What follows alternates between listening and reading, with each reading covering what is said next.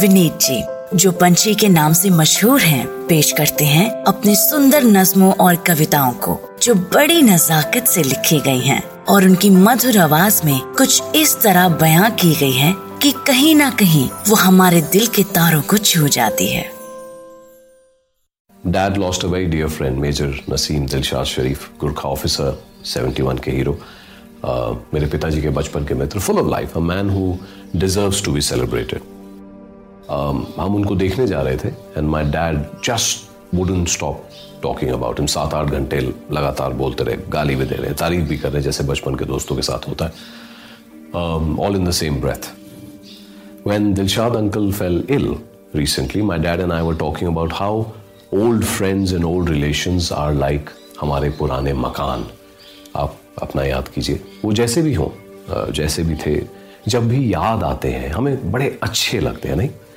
We never really जज them this poem is called पुराने मकान and is dedicated to the memory of Naseem Dilshad Sharif I am sure कोई ना कोई इस कविता में आपको भी याद आएगा।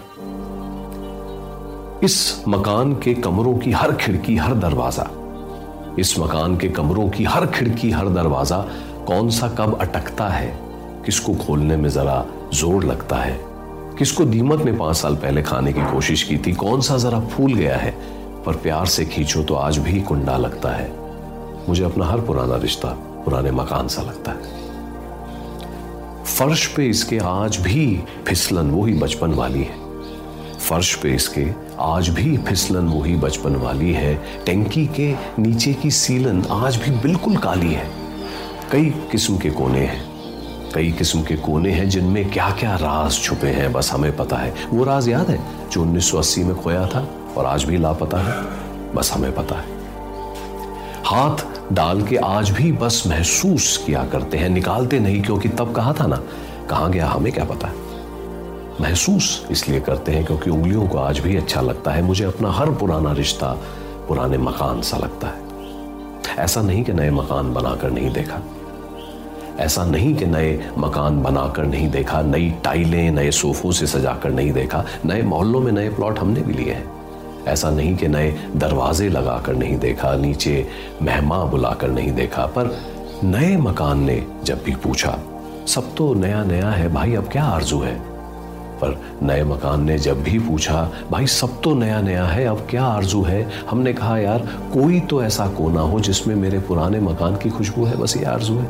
पुराने मकान में जो जो जहाँ पड़ा था, आज भी वही है।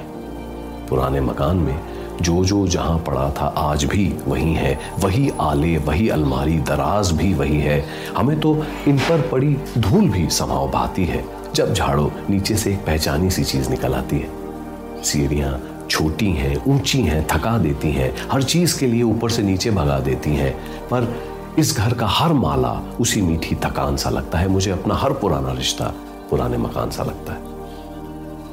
मकान के कमरे छोटे हैं तो क्या दिल इसका बड़ा रहेगा? मकान के कमरे छोटे हैं तो क्या दिल इसका बड़ा रहेगा? हमारी तरह ये भी जिद्दी है, जिद पर अड़ा रहेगा। सुनिए, जब तक हम ज़िंदा हैं, सांस तो ये भी लेगा। जब तक हम ज़िंदा हैं, सांस तो ये भी लेगा। हमारी तरह ही पुराना है, जब तक हम हैं, ये भी खड़ा रहेगा। जिद पर अड़ा रहेगा। फ़ोन उठाइए, कुछ पुराने रिश्तों पे से। धूल झाड़िए देखिए, नीचे से शायद कोई पहचानी सी चीज़ निकल आए।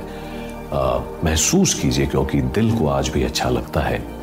याद रखिए हमें अपना हर पुराना रिश्ता पुराने मकान सा लगता है। Much sunshine and laughter to you all the very best